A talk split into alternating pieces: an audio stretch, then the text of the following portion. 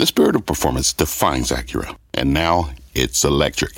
Introducing the all electric ZDX, Acura's most powerful SUV yet. While what powers their cars may change, the energy that makes Acura never will. Crafted using the same formula that brought them electrified supercars and multiple IMSA championships, the ZDX has track tested performance that packs an energy all its own. With a premium Bang & Olufsen sound system and up to 313 mile range on a single charge, and a Type S variant with an estimated 500 horsepower, the ZDX is everything they said electric could never be. It was built with the driver in mind, just like Acura's been doing since the beginning. We could talk all day, but the only way to experience this electric performance is to drive it yourself. Unlock the energy and order yours at Acura.com. Welcome to Closing Bell Overtime. I'm Jon Fortt with Morgan Brennan. It is the busiest day of earnings season, and we will be juggling results this hour from Amazon and Intel in sharp focus as the tech sell off accelerates. Plus, Ford following news of a tentative labor deal along with defense contractor L3 Harris and consumer bellwether Chipotle. We'll also have instant reaction and analysis and interviews with Chipotle CEO Brian Niccol and L3 Harris CEO Chris Kubasik before they talk to analysts on their earnings calls. And as we await this wave of earnings this afternoon, let's bring in Bespoke Investment Group co-founder Paul Hickey. Paul, uh, you were with us two weeks ago, and you pointed out that the best S&P 500 performance during earnings season comes when the net revision spread was negative heading into earnings season. Negative sentiment, as it was this quarter, but we closed at 43.27 on the S&P 500 that day. I mean, today on the S&P we're around 41. Uh, I want to note Amazon is out. We're going through it. 41.37. Do you still think there, there's hope for a turnaround here in the next week or two, or are you throwing in the towel based on these revenues? yeah, I mean, it's been one of the worst earnings seasons we can imagine. Uh, you know, it's been very poor reactions, but I think a lot of it, the results haven't been great. I'll give you that. They've been uh, guidance has been weak, but I mean, earnings have almost been a sideshow the last few weeks when you have interest rates and the geopolitical uncertainties. You had before the uh, Middle East flare up uh, about two weeks ago, the S and P was actually up on the month, and then we've been, you know, we've been trading lower uh, as we've seen increased uncertainty there, interest rates rising, and earnings not being the greatest. So um, I think earnings haven't helped, but um, they aren't the only factor at play here. Uh, all right, uh, Mike Santoli joins us here on set as well as we do go through these Amazon results. Do want to get your take on the fact that Nasdaq Composite in correction territory, the S&P 500 didn't and I'm already going to Deirdre Bosa now for those Amazon results. D, what do you have for us? I'll be quick, Morgan. Let me give you the top and bottom lines, which are a beat, a massive beat in terms of earnings per share 94 cents versus 58 cents expected. On the revenue side as well, $143.1 billion versus $141.4 billion. Amazon shares are only up 2.6%. So let me keep diving into these numbers. We're going to want to look for AWS as well as that guidance, and I'll come right back. All right. Deirdre Bosa, thank you. Mike Santoli, I will go right back to you. Yeah. AWS is really going to be the key here, but also uh, online stores and, and, what we see in terms of the e-commerce side of things and ad revenue continue, continuing to hold up. In the meantime, ahead of this, we saw mega cap tech smacked around again today. Yes, uh, just a little bit of an excess of, uh, of, I wouldn't say complacency, but belief that these companies could remain impervious to the macro and the rate story. Uh, so, a sell the news response. This market has been really unwilling to extrapolate strength today into continued strength in the outlook, whether that's for the macro economy or it's for individual earnings right now. So any kind of whisper that the growth path is wavering and they get hit hard. So I think that's the environment into which a lot of these companies are reporting. The Amazon number, even on the top line, is pretty good. You know, on June 30th, when this quarter started, it was under 138, 138 billion for sales. Uh, now they come in at 143. So, you know, it shows a little bit of momentum there. We'll see if they get rewarded because yeah, maybe this, okay, now you got it at 5%. But before that, you have to believe people are going to be hesitant because we remember Meta reacts to the upside on the reflex and then it sold off the next day. Yeah, I mean, uh, waiting to hear Dee's perspective on AWS. It does look like revenue-wise, it came in in, in line at 23.1 billion, but operating income-wise, better than expected. And so I wonder, Paul, you're still with us. What's what's your take on the importance of uh, the cloud results? Because we got strong cloud results for the market overall We got strong cloud results from Microsoft, and it doesn't seem to have helped much this week. Yeah, I mean, I think that the, it's a very big part of Amazon's business. So you want to see that strength, especially since they discussed that in their last earnings conference call. They were talking about seeing pickup in that. So if you saw a reversal there, I haven't been able to read the report, that would be concerning. On the retail side, though, they've also talked about how their margins last quarter had been improving for five straight quarters. Uh, you know, so as those margins improve, that's a big tailwind for the business. And when you come into uh, the last month, we've seen gas prices and energy prices declining. Uh, that's positive for the consumer, helps to offset some of the uncertainty with student loans. So I think in that respect, uh, you want to follow the retail business just as much as the cloud here. Okay, we're going to go back to Dee, who has more uh, more detail on the Amazon results. Yeah, so you might call these results a little more mixed. You can tell the market's trying to digest them as well. But on that cloud front, that all important AWS number, it is a slight miss here. 23.2 billion was expected. It came, no, I'm, yes, 20. 3.2 billion was expected. It came in at 23.1 billion.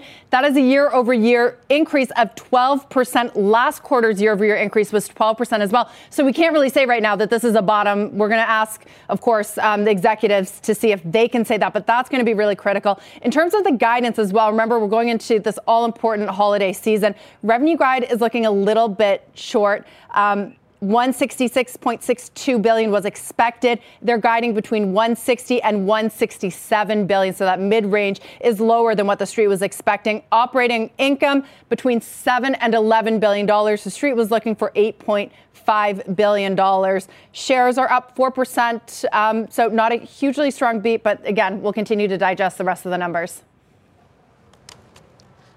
Okay, dear Bosa, thank you. We've got another earnings mover, Ford. Those results are out. Phil has the numbers. Phil. Morgan, this is Ford posting a number that is coming in shy of expectations, earning 39 cents a share in the third quarter. The street was expecting 45 cents a share. Revenues basically in line with expectations at 41.8 uh, 0.18 billion. The street was expecting 41.22 billion. Free cash flow of 1.2 billion. That's down quite a bit compared to the third quarter of last year when free cash flow was 3.6 billion dollars. And then each of the divisions, we like to look at this because it's a good snapshot of of how Ford wants to position itself for the future.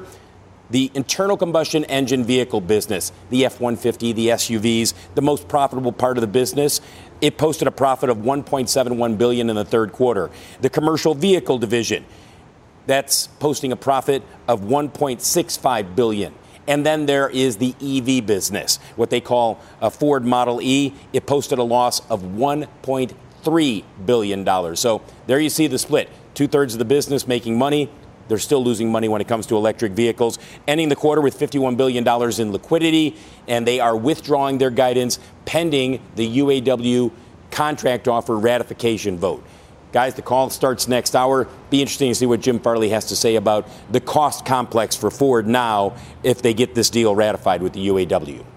All right, uh, Phil, thank you. Uh, Mike, uh, we, we, can talk about Ford, but I want to go back to Amazon yeah. for a moment because, I mean, yeah, AWS uh, was maybe a little off of expectations. I don't know if we want to quibble 23.1, 23.2, right. but the operating income for AWS was expected to be around 5.6 billion. It came in at 7 billion. Yeah. That's a pretty significant profit beat yeah. on the most profitable part of Amazon. Also looking further down on advertising services, that beat at 12 billion versus 11 and a half billion expected. So might that be why the stock is higher after It's a pretty good mix uh, if those are where the outperformance is happening. I agree with that. Also, it's a 1.2 trillion dollar company, a 100 million dollar shortfall mm. on the on the AWS revenues. You'd you wouldn't really think that's a make or break with the stock already down 18 percent. I always point to this though when it comes to Amazon guidance. I mean, the guide for operating income in the in the quarter 7 to 11 billion we're a third of the way through the quarter, right? So, in other words, they always manage the company to just like meet demand. We're, we're, we're hustling. You know, we're, we're just going to do everything we can do, and we'll see what falls out to the bottom line. And so, you know, I think it's a decent number given the setup. It's just a matter of whether this market wants to hear it. Yeah, and, and, Paul Hickey, I mean, they, they do highlight AI and some of their AI products and services. And you have Andy Jassy in the release saying they had the strong third quarter as as our cost to serve and speed of delivery in our stores business took another step forward. They say the AWS growth continued to stabilize and that advertising revenue grew robustly and overall operating income and free cash flow rose significantly. Um, your reaction to what we're hearing so far from this result, from this mega cap tech name in a week that we know for which the bar has been so high for others that have reported? Well, yeah, so the bar was high coming into the week. I think it's uh, gotten a little bit lower as we've seen the last three days. Mm. Uh, so Amazon, you know, the guidance, you were just talking about the guidance, 7 to 11 billion. I mean, what are we supposed to even think of that? 7 to 11 billion, you can drive like three trucks through that. so, I mean, I, I, it's hard to look at that. I think the, re- the pickup and improvement in, in the retail is a positive. What you've seen, you saw in prior quarters, that has been a, a drag on margins, and that – is starting to improve it. It sounds like from what you're discussing, the the cloud. I, you would have expected AWS maybe to be a little bit stronger based on their commentary last quarter. So that's something that you know I would like to uh, hear more about um, as they go into the conference call. Indeed, we'll listen out for that, Mike. I wonder about after hours reversals. Meta looked so strong yeah. all first hour long before the conference call. And then, I mean, yeah, before the conference call. Then during, I'm not sure what happened, yeah. but it, it ended up lower after hours and then trading pretty rough all day. I mean, how much do we have to worry about that kind of effect, even with names like Amazon? We have to worry because the market's hypersensitive to any sense that the next several months doesn't have as much visibility as the market would like.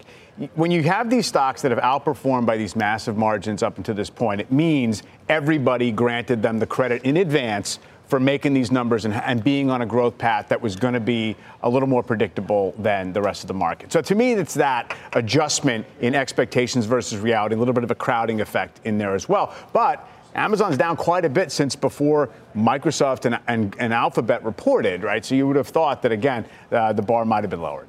All right. Well, we've got another earnings mover to tell you about. That's L3 Harris, uh, the defense prime contractor. Those earnings are out. It looks like a beat on the top and bottom lines. Uh, earnings coming in at $3.19 adjusted per share. That was better than the 303 that the street had been expecting. Revenues also beating $4.92 billion versus the $4.76 billion that had been expected. Total uh, strong backlog growth. 49% growth in that to $32 billion. Continued demand in strategic national security focused acquisitions, providing longer term visibility. That's according to the letter from the CEO, Chris Kubasik. Uh, you're seeing book to bill 1.17 times, uh, 16% increase in top line. That's, that's what that revenue number represents year on year as well. Uh, I'll note shares are up about half a percent right now. We have the CEO, Chris Kubasik coming on exclusively to break down these results and more uh, before he speaks with analysts on the conference call tomorrow morning. So that's coming up just a little bit later in the hour. But to shift gears here again, Paul Hickey, um, whether it is Ford, whether it's Amazon, whether it's L3 Harris, whether it's some of the names and results we got this morning, I think about some of these big industrial bellwethers that touch so many different end markets uh, across so many different parts of the globe, like a UPS or a Honeywell this morning.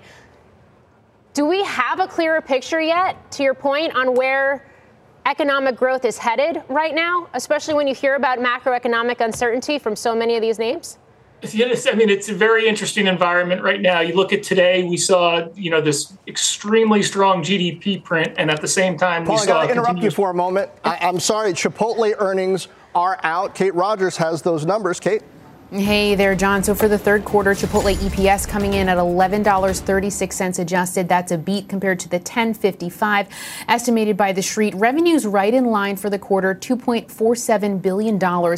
Same store sales, a beat up 5% uh, compared to the 4.6 estimated by street count. This was due to traffic being up and higher transactions fueling its sales growth. Now, in terms of guidance, fourth quarter and full year comps being guided here in the mid to high single digit range. This compares compared to the up 5.3% estimated uh, for the fourth quarter alone there, and between 255 and 285 new openings. Once again, the stock is up about 30% year to date. It's up more than 5% right now, and CEO Brian Niccol is going to be coming up uh, shortly to discuss the quarter with us. So much more to come. Back over to you. Okay. Kate Rogers, thank you.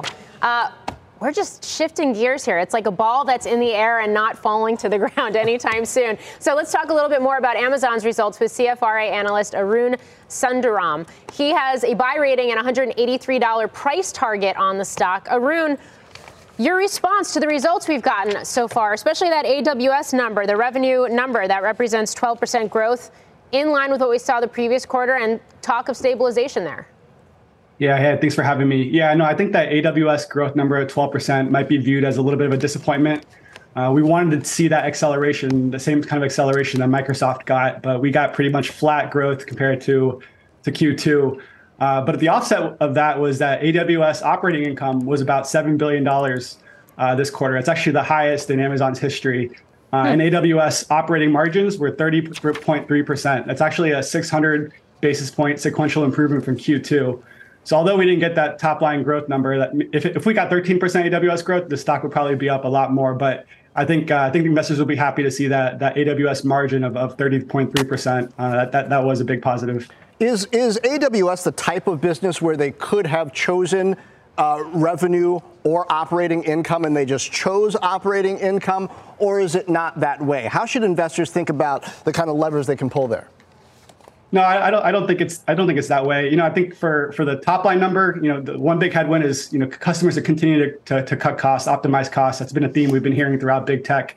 Uh, you know, we heard that with Google, um, but the fact that you know we still saw 12% growth, I think that's will be viewed as a slight positive. Uh, it, it didn't decelerate, uh, so that that is good news. We didn't get that low single or high single digit growth that uh, some people were really, really worried about. Um, but we are seeing, you know, uh, uh, new AI workloads, and I think that's what's kind of boosting this this top line right now. You know, customers are starting to move away from cost optimization a little bit and starting to think about new AI workloads, and that's starting to have an impact on on on the top line. And I think that's going to be a, a, catalyst for 2024 as well. Um, and then on the bottom line, yeah, we're starting to see more efficiencies um, being being rolled in not just the retail business, but now also in the AWS business. Uh, so it's a good combination to see, you know, improving efficiencies in retail, improving efficiencies in AWS.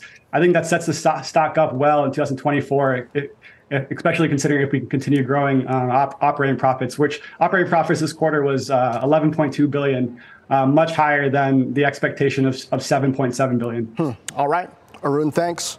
Arun Sundaram.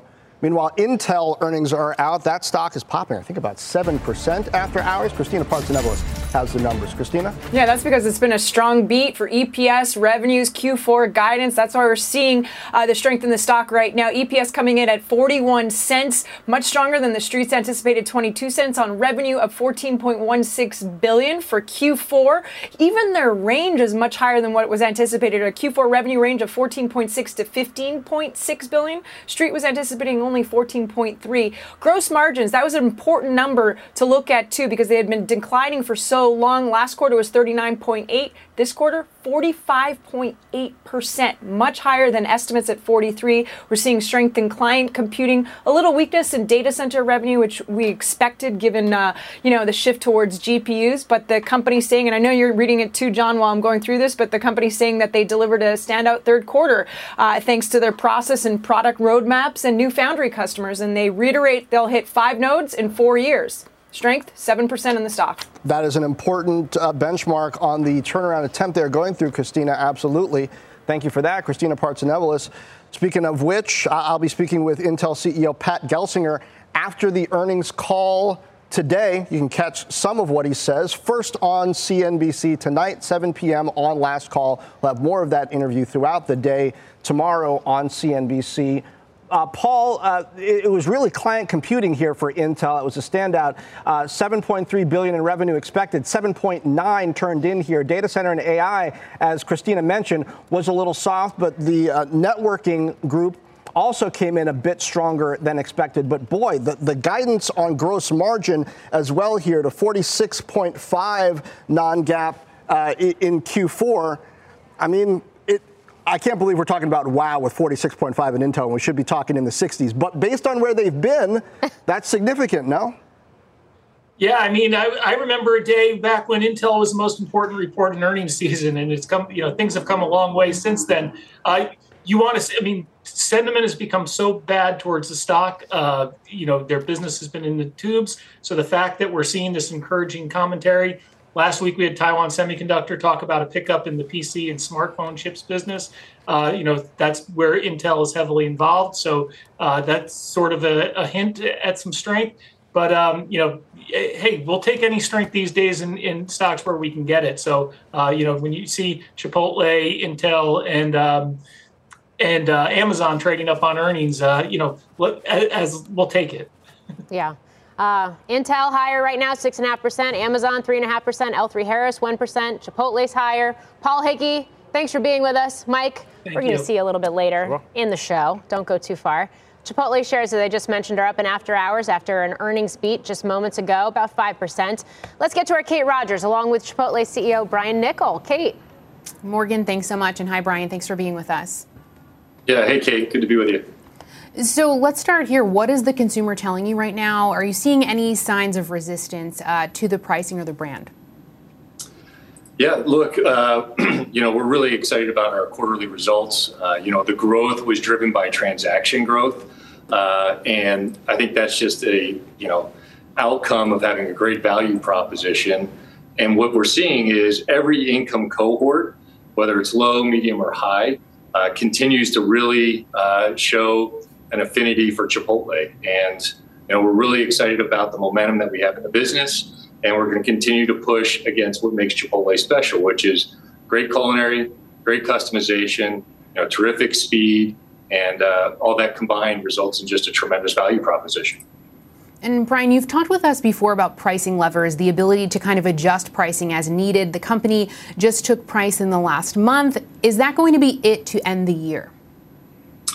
Yeah, we don't foresee taking any more pricing this year. And you know, I think the thing that's important is in the last quarter, the one we're just reporting, we really didn't take price. This growth was driven by transactions and great operational execution. And you know, I'm delighted to see that we're seeing consumers respond to you know what I mentioned earlier, the great culinary, the great speed, uh, and obviously we took some price. Uh, frankly, the last two weeks uh, in October and uh, you know that was really to offset some labor inflation and some minor food inflation. But we feel really good about where we're positioned, and uh, we're optimistic about where we go from here.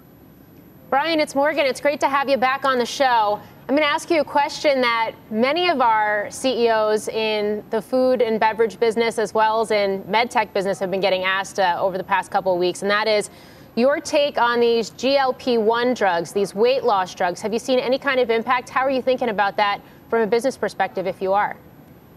Yeah, sure. Um, so thanks for the question. Good to see you, Morgan. The uh, you know these GLP-1 drugs, we're really not seeing any impact in our business, and the more we study it and understand it, frankly, I think this is another place where we're positioned really well. You know, our food is clean, highly customizable. So if you do decide to go on these GLP-1 drugs, you can get exactly how what you want to eat. You know, uh, as evidenced by over some of our lifestyle goals, right? Remember when everybody was talking about keto, uh, low carb, the caveman diet? I mean, pretty much all these things you can create exactly what you want. And then behind all of it, it is really rooted in this idea of clean food, food with integrity. So uh, we're not seeing any impact from it today. But as we look out into the future, we think we're well positioned, even for those that do decide to use the drug for weight loss. Hey, Brian, it's Jon Fortt. Uh, I- am curious about this ACEs in places strategy that you've been pushing, making sure that you've got the employees in the store really working down that line and being efficient uh, at key times. You mentioned labor costs. How is the tightness in the labor market and the turnover that you're seeing or not seeing in the workforce uh, impacting your ability to really keep those aces in places and be as efficient as you want to be? Yeah, well, uh, look, I, I, you know, I, we might need to put you on the line with that knowledge. Uh, but yeah, look, ACEs in place is a critical piece of the puzzle for us to execute our throughput. Our turnover right now with our managers is at the lowest level it's been in years, which is really important because that delivers stability for the team, both the leader and the broader team. And you know, we're seeing really good abilities to hire, and we're seeing with our growth and our story of growth for people, both personally and professionally, is resulting in better retention. So uh, we're in the best labor position we've been in in a while. And really, what we're focused on now is ensuring people understand how best to execute the operating model. I was just with all of our team directors. Uh, we brought in everybody to talk about this exact thing like, how do we perform on great throughput against Chipotle's standard of excellent food with great people served really fast? we do those things right, we'll get our aces in places and we'll delight our customers every single time. And Brian, one question to kind of follow up on that. I know the company's been testing out some things to improve throughput in the restaurants. The avocado, of course, of course, we talked about the double-sided grills. Um, Chippy, we've had on the air several times. How is that going? How are workers kind of responding to that automation? Are they liking it? Do they think it works well? Is it speeding things up? Yeah, look, uh, so we're very much in our stage gate process on all these things, right? So the dual sided grill to the avocado. Um, the thing that our team members are telling us when we put it into our test stores is they love the automation. Uh, we call it cobotics because it really works with them to execute whether it's morning prep like the avocado, right? Cutting, coring, scooping avocados. This is one of the things that our team members told us, hey, that's a task. If we could figure out how to automate, we would actually be better at hand mashing the guac and making sure that we have guacamole on the line all the time. Uh, but all these things are early stages. Um, you know, the dual-sided grill, we have that where we're testing it at about 10 restaurants. Uh, Chippy, we're doing some additional work on how you clean that better. The avocado, uh, frankly, that's off to a really good start, but again, very much in the prototype phase. Same with Hyphen. And we're going to take our time on this because we want to make sure that it delivers on the food experience, the people experience, and then obviously the customer experience. And then we've got to make sure we get a good return on this investment. So it's in our stage gate process, optimistic about what Cobotics can do for our company. All right, Brian Niccol, thank you. And our thanks to Kate Rogers as well. Man and machine in the Thanks, kitchen. Stocks up 5%, Chipotle. Uh, solar company Enphase Energy is sinking on earnings, though. Pippa Stevens has those numbers. Hi, Pippa. Hey, Morgan. Yeah, this stock is dropping here in extended trading after posting a mixed quarter. So EPS did beat with the company earning $1.02 per share on an adjusted basis. That was one penny above estimates. But revenue did miss expectations at 551 million versus 566 million.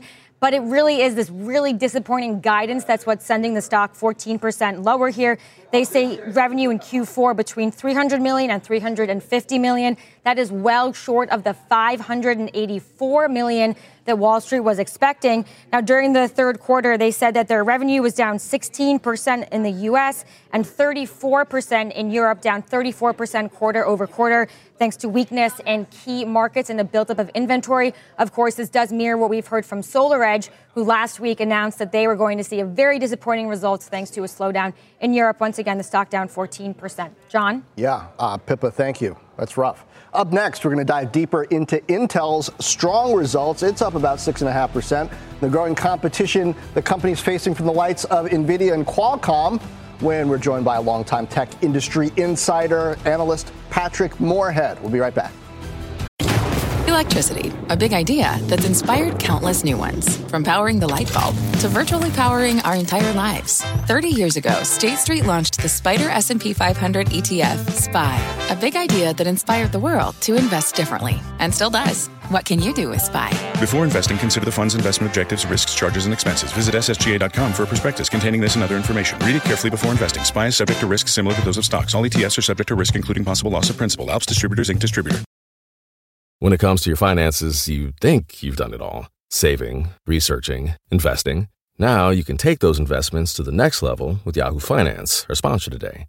I have an investment account with Schwab and a 401k with Fidelity, and I use Yahoo Finance to consolidate them so it's incredibly easy to manage. They've been helping great investors like you for over 25 years. So, whether you're a seasoned investor or just looking to level up, Yahoo Finance can simplify things, putting all your tools and data in one spot. Yahoo Finance takes a 360 degree look at the financial news cycle. From breaking news, original editorial perspectives, analyst ratings, independent research, and customizable charts, they've got you covered. You can see all of your 401k and other investments by securely linking your brokerage accounts. Yahoo Finance gives you insights and helps you see your wealth in its entirety. That big picture perspective helps smart investors become even better. For comprehensive financial news and analysis, visit the brand behind every great investor, yahoofinance.com, the number one financial destination. yahoofinance.com. That's yahoofinance.com.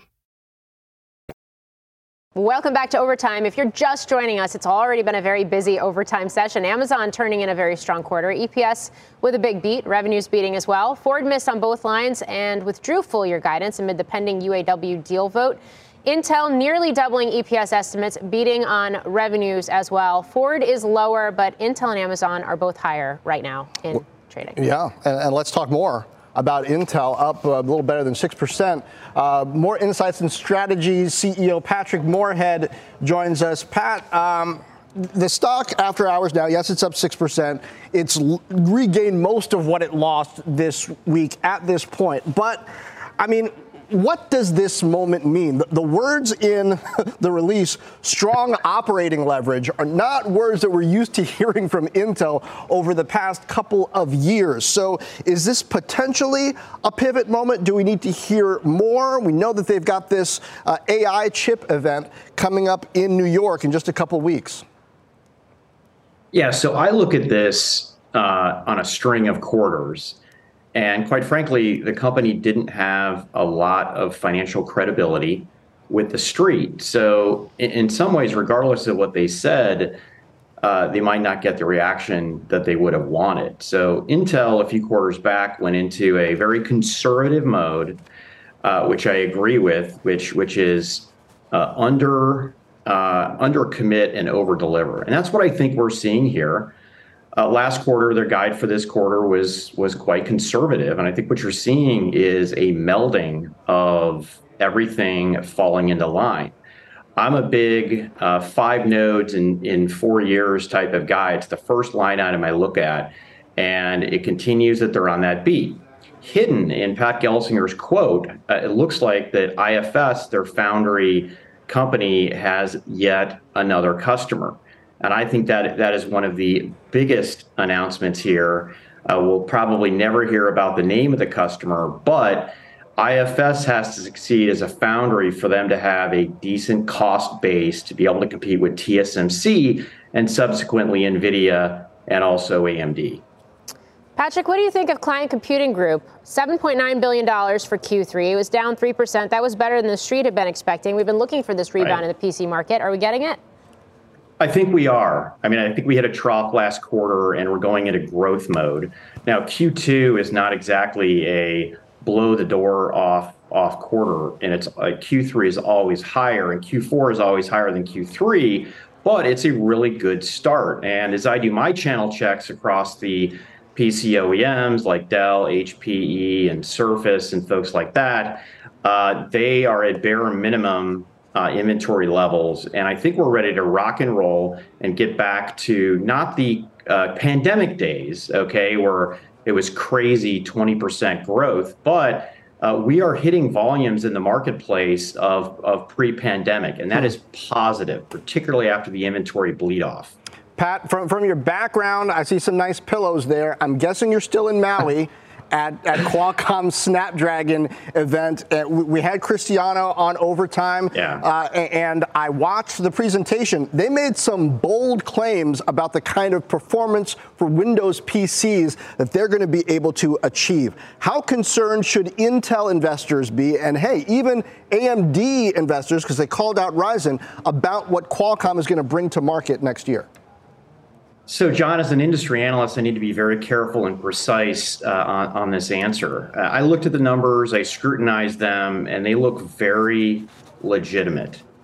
Uh, now, what we're comparing are markets that are, uh, sorry, products that are in market from Apple, uh, Intel, and AMD. We haven't seen the marks and the benchmarks from their next generation. But one area, Jon, that I think Qualcomm will have an advantage on for a while uh, is performance per watt on the CPU, and they've put this gigantic generative AI accelerator in there for Windows that I think caught everybody else a little bit flat footed. So uh, I always like to say that uh, it takes three major players in any market uh, to legitimize and have a healthy market. I do believe, from what I've seen so far, is that Qualcomm could be the third player in the PC processor and SoC market.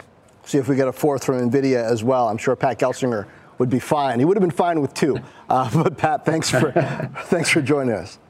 Thanks.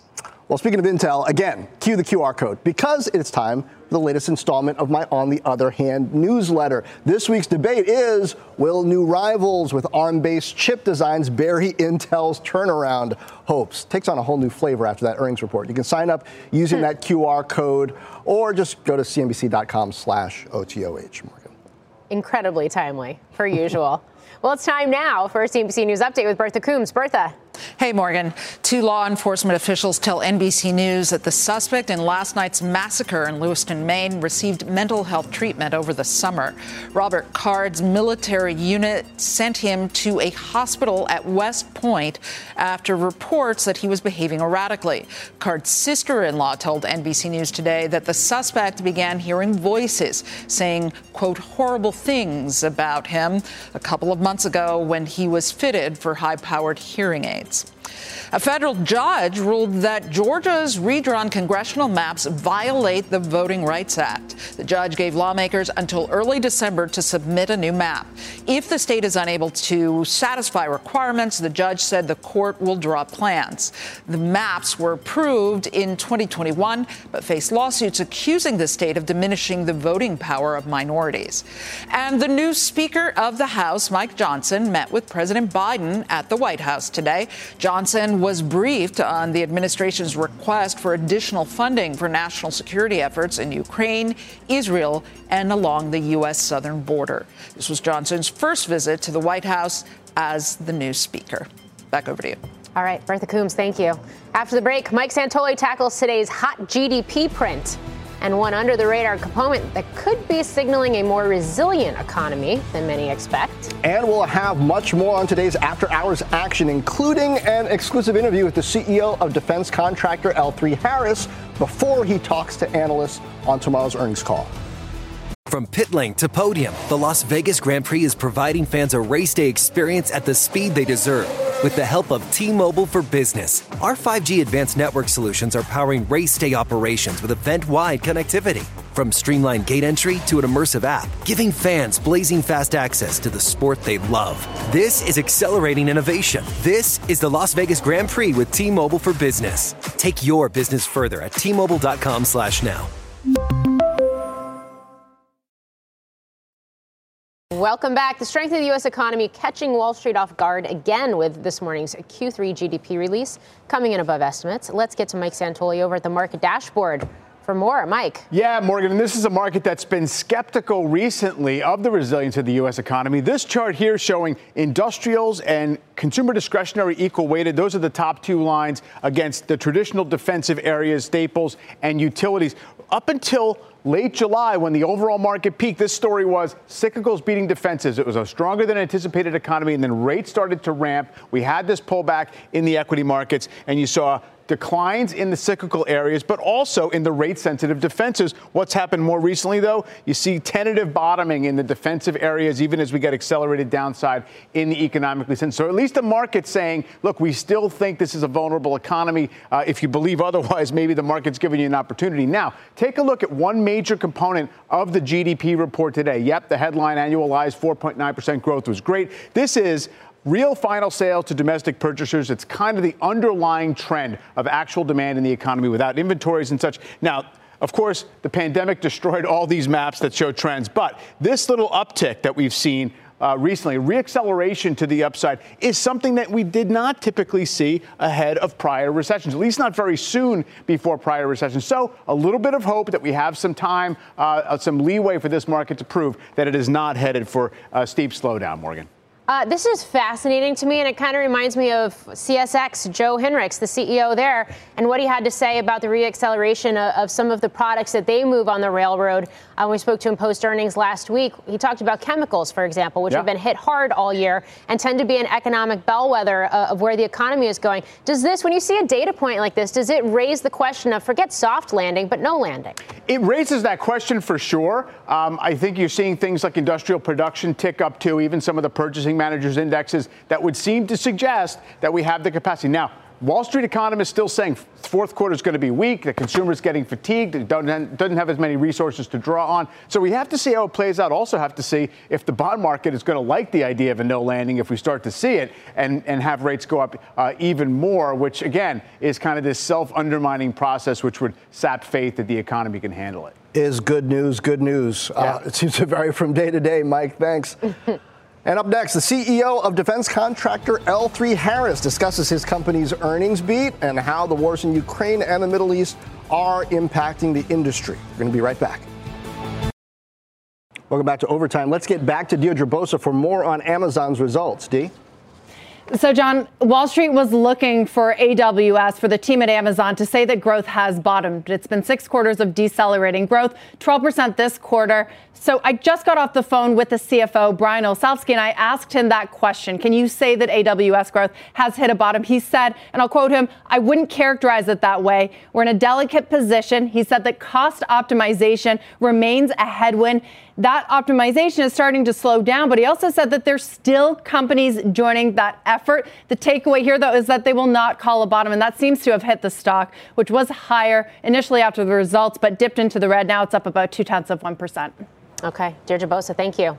Aerospace and defense earnings in focus amid the Israel Hamas war and more fraught geopolitical landscape more broadly that has pushed stocks like General Dynamics, RTX, and Lockheed Martin higher. Northrop Grumman reported a beat and raise today amid strong demand for weapons and deterrent systems. Northrop CFO Dave Keffer telling me, quote, we continue to be responsive to the needs and demands of our customers, be it the U.S. or allies, noting, quote, in the U.S., continued growth in the national security space arena as well as in munitions and missile defense, to name a few. Now, that's been a consistent theme. Demand is soaring. Contractors are working through lingering supply chain challenges to keep pace.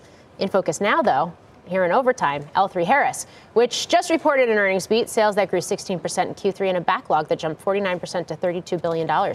Joining us now exclusively on set, L3 Harris, CEO and Chair Chris Kubasik. Chris, it's great to have you back here. Always good to be here. Thank you. Uh, you also grew margins for the quarter. Uh, walk me through where you're seeing the demand strength coming from right now and what that supply chain picture looks like as you do grow margins.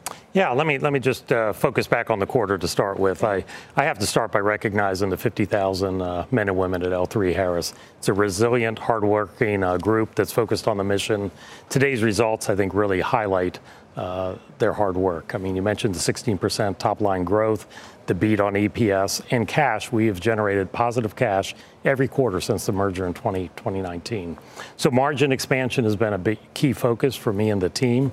This is the second consecutive quarter that we've sequentially improved our margins, and I think you see the uh, see the results on the on the bottom line as a result of it. As far as demand, you know, space has been our, our hot market. We've been uh, growing double digit in space. Uh, the airborne, the maritime, and the uh, land uh, domains are also growing. And then we are one of the unique companies that have the ability to connect all the pieces.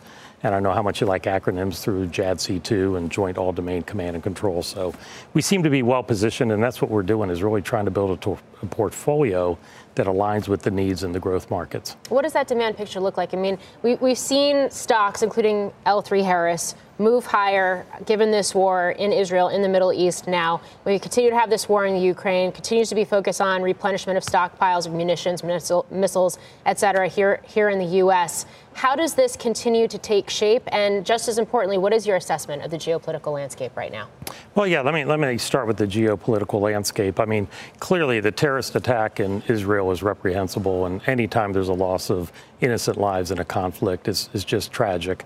And what we're seeing, obviously, in Israel, Ukraine, and even in the South China Sea is currently in the last 24 to 48 hours, there's been some, some interactions there. It's just a dangerous world, plain and simple. It's a dangerous world, and we have to have the ability to build up our national uh, defense uh, capabilities through technology. Now, in L3 Harris's case, we have a unique portfolio because we have products and programs or platforms, if you will. So the products are quick turn. That's one of the reasons we had the uh, hit from the supply chain earlier than most, mm. whether it's radios, night vision goggles, cameras, sensors. We're an ability to turn some of those things really quick, in some cases, less than a week. So, to the extent there's demand, which there was in Ukraine, especially for our radios, we're getting signals from Israel. We can provide capability into theater rather quickly while also working on the longer term uh, programs or platforms as well. Now, when I, when I talk to some of your peers at other uh, defense primes, one of the things they say is that within the supply chain, while they're seeing improvement, one area where there's continued to be challenges is rocket motors. You did just close on the deal uh, during the last quarter, $4.7 billion deal for Aerojet Rocketdyne. How is that integration going? What is that, what is that company within your company going to look like moving forward? Absolutely. No, we were, uh, when you and I first met back in uh, December talking about it, I think I told you we would close this deal in about a year. We were able to close it in seven and a half months, so we're rather proud of that. On day one, we hit the ground running, uh, deployed L3 Harris team to actually uh, run this business. Um, they're looking at everything with the single goal of improving or increasing deliveries and production. So whether it's the supply chain, the talent, the systems, the processes, and the choke point is, in fact, the supply chain.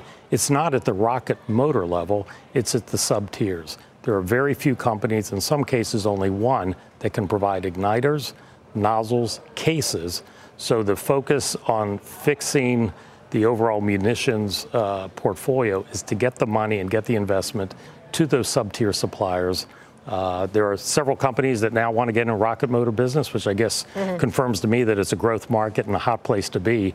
But uh, it's going to be a key part of our portfolio. And again, we take a portfolio approach. We divest companies that are not core to our national defense technology focus, and we buy companies to this year, to be specific, that align with that strategy.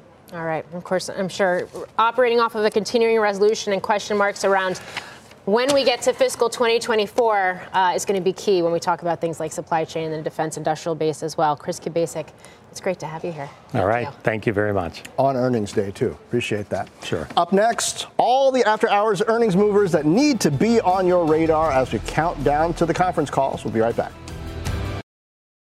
Welcome back to Overtime. A couple more earnings movers to tell you about. Deckers is surging after a big bottom line beat. Uh, revenues were above estimates as well. Full year guidance topped the street. Juniper Networks also higher after beating on both lines. And Amazon is well off its post earnings pop after management's comments about AWS. An Amazon shareholder tells us what he wants to hear from executives from that earnings call, which kicks off next hour. Stay with us. Let's get another check on Amazon. The stock initially jumped on an earnings beat, but Deirdre Bosa reporting she asked the CFO if AWS growth had bottomed. He said he wouldn't characterize it that way, saying, quote, we're in a delicate situation. There are a number of cross streams right now, unquote. Joining us is Madrona Venture Group Managing Director Matt McIlwain, holds Amazon in his personal portfolio. Matt, get us ready for this call. And uh, what should investors really care about most when it comes to AWS, the operating profitability, which looked pretty good, or the revenue, which is just in line? Well, let's take the biggest picture. This is a company that has now generated $72 billion in operating cash flow in the last 12 months and their free cash flow went from negative 20 billion to positive 20 billion. So that's pretty darn impressive across the board and they should focus on that plus all the things they're doing internally with AI. When you bring it down to AWS, I think the real key there is can they prove that they're the most open player? They launched Bedrock this quarter. They've come out with a bunch of open partnerships, including with Anthropic, where they've committed to investing up to $4 billion. And can they capture the hearts and minds of both the developers and the enterprise customers who are clearly embracing AI and be the most open and the best partner? Yeah, I mean, the other piece of the puzzle for Amazon, right, is that they have this holiday season quarter. Sales guidance a little bit disappointing versus what uh, the street had been expecting. Online stores revenue for the just completed quarter only slightly better than street expectations. How much does that matter uh, here? To your point, as you do see stronger cash flows, you do, do see stronger operating income. I think all those pieces matter because the past year was a lot about getting fit, and that's why you see the cash flow results. And as we turn the page into 2024, across all the different businesses, whether it's e commerce, whether it's advertising, and certainly AWS, we're going to be looking for real revenue growth. I think they're doing quite a number of things to apply AI internally. And I think that's going to continue to help them improve both efficiency and new offerings. They even are putting things into, for instance, you know, Thursday night, you know, uh, football, you know, with generative AI. But they've got to be able to work with others, especially in AWS, to show that they're the best partner around generative AI, generative AI applications. And that's going to be a big driver of long term growth. Matt McIlwain, thanks for joining us. Shares of Amazon up fractionally now, Jon, and some other big movers, of course, in the hour. Yeah, uh, Intel still up more than fractionally at this point. The conference call starts in literally just a minute. Uh, we're going to be talking to Pat Gelsinger. We'll hear from him on overtime tomorrow about what's really behind this quarter and what's ahead. We're looking forward to that. Also, key inflation reading PCE tomorrow. That's going to do it for us here at overtime. From a flat tire in the city to a dead battery on a distant drive. AAA is partnering with T Mobile for Business to accelerate response times and get more drivers back on the road fast Our nationwide connectivity powers location telematics, so AAA's fleet can find stranded drivers quickly while being fully equipped with the in vehicle tools to have answers when they get there. This is elevating the member experience. This is AAA with T Mobile for Business. Take your business further at T-Mobile.com slash now.